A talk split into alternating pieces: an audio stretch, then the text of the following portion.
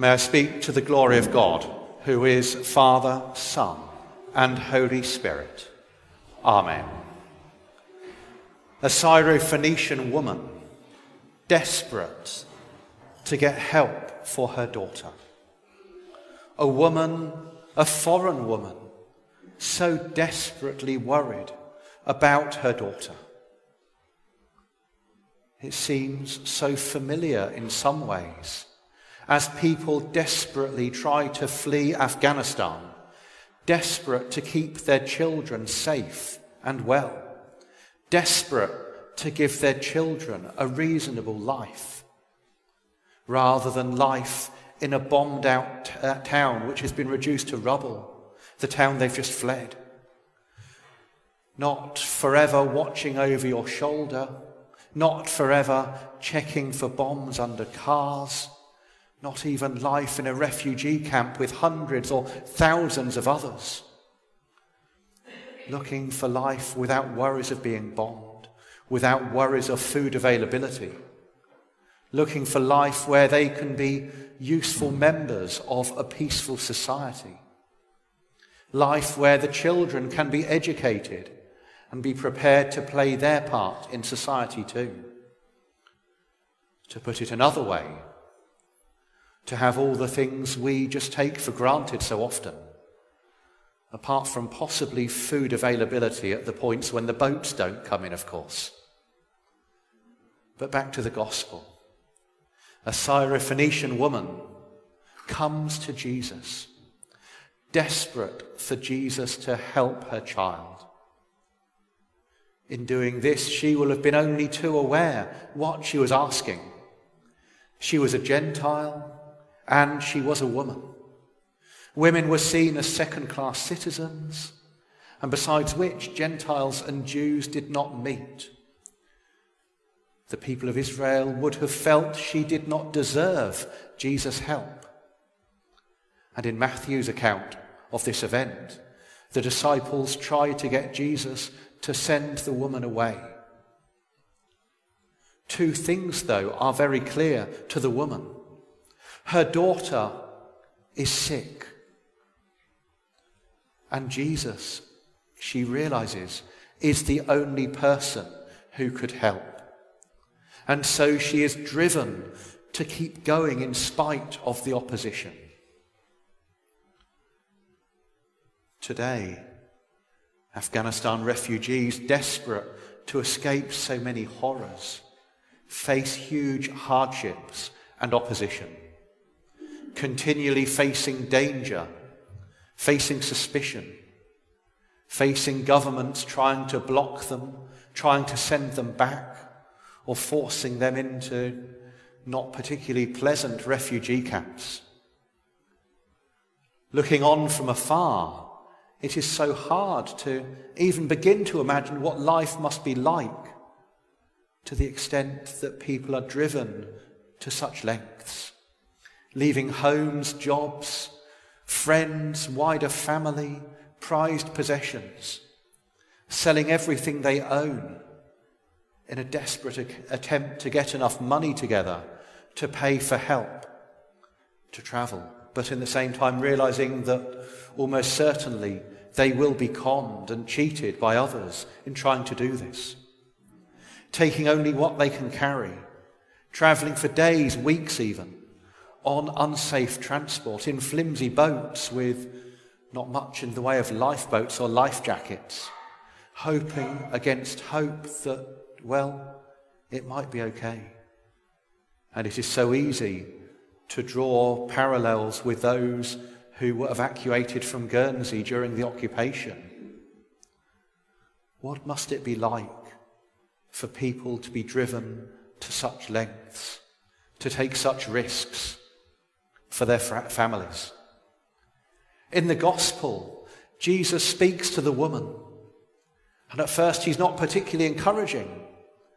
The children need to be fed first, and it's not fair to feed the children's food to the dogs. It's not fair to throw the children's food to the dogs. It's so confusing hearing this. Why is Jesus speaking in this way? Apparently using a racial slur against her. What's happened to love of neighbour?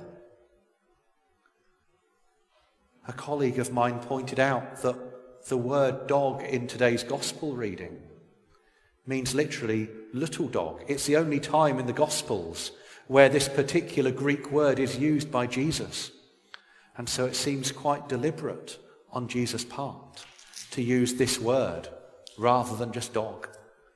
While Jews referred to Gentiles insultingly as dogs, here Jesus is using the phrase little dogs, meaning more a pet dog, something which has a home in the household. As many of us know only too well, pet dogs quickly become part of the household and non blood members of the family. Yesterday, I was chatting to a member of our community about my sister's slightly mad three Dalmatians. Okay, no, they're not slightly mad, they are completely bonkers. And how much they are most definitely part of the family. We can imagine a pet dog sitting under the table, looking forward to food being dropped or sitting near the person they know they can encourage to not even just drop food, but take food off the plate and pass it on to the dog. Rather than being insulting, then, it seems Jesus is giving the woman an opportunity, an opening.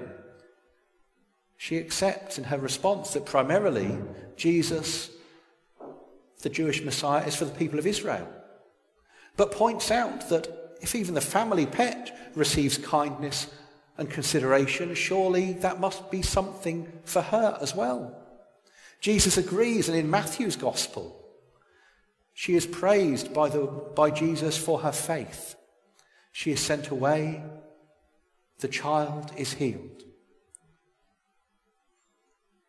The refugees fleeing Afghanistan, in some ways, are in a similar state. They're fleeing to places where they know they will be foreigners in the land, that they won't fit in, they won't be the same as everyone else. And they aren't looking for special treatment. They don't want any more than we would want in their place, don't want any more than Guerns would have received when they were evacuated to the UK during the occupation. The opportunity to live peaceful, productive lives, the opportunity for children to grow up safe and happy.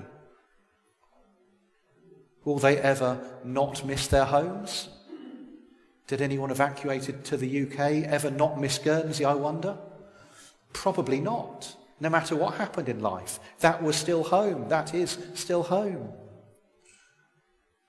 Jesus healed the Syrophoenician woman's daughter reaching out and helping the foreigner in need. The words in the epistle ring true. Faith without works is dead. As followers of Jesus, the command is there love your neighbor. The parable of the Good Samaritan reminds us that the neighbor most definitely includes the foreigner no matter how despised they might be. What can, what must we do to help desperate refugees? The question is rightly being asked in the States, on social media, and in our local community. What can we do? What should we do? And what must we do? The replies, as always, are so mixed. Some suggesting we should only worry about residents of Guernsey and no one else matters. Some suggesting that we should receive some refugees and help them here. Some unsure, somewhere between the two. But what can, what must we do to counter the distortions and lies trotted out sometimes in some parts of the media and society at large? What can, what must we do in prayer and in action to change the world towards a situation where there is no longer any need for people to flee homes in such a way because of poverty or violence or discrimination? The little dogs can eat the scraps. The Syrophoenician woman was happy to be counted as a little dog, metaphorically speaking, not part of the people of Israel, but loved, cared for, and included. The prayer of humble access, sometimes said before we receive communion, reflects this gospel reading. We are not worthy even to eat the crumbs from under your table.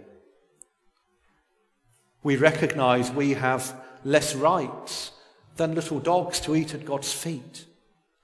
But here we are anyway, because Jesus came for everyone, not just the people of Israel, because God does not dis- distinguish by race or by nationality, nor by gender or sexuality or age or anything else come to that.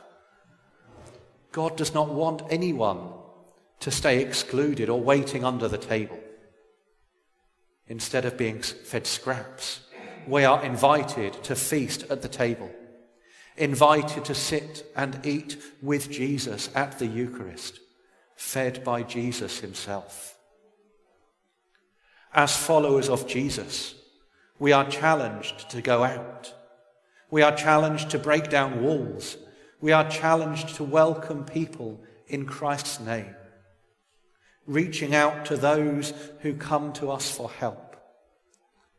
In the same way that Jesus has welcomed us.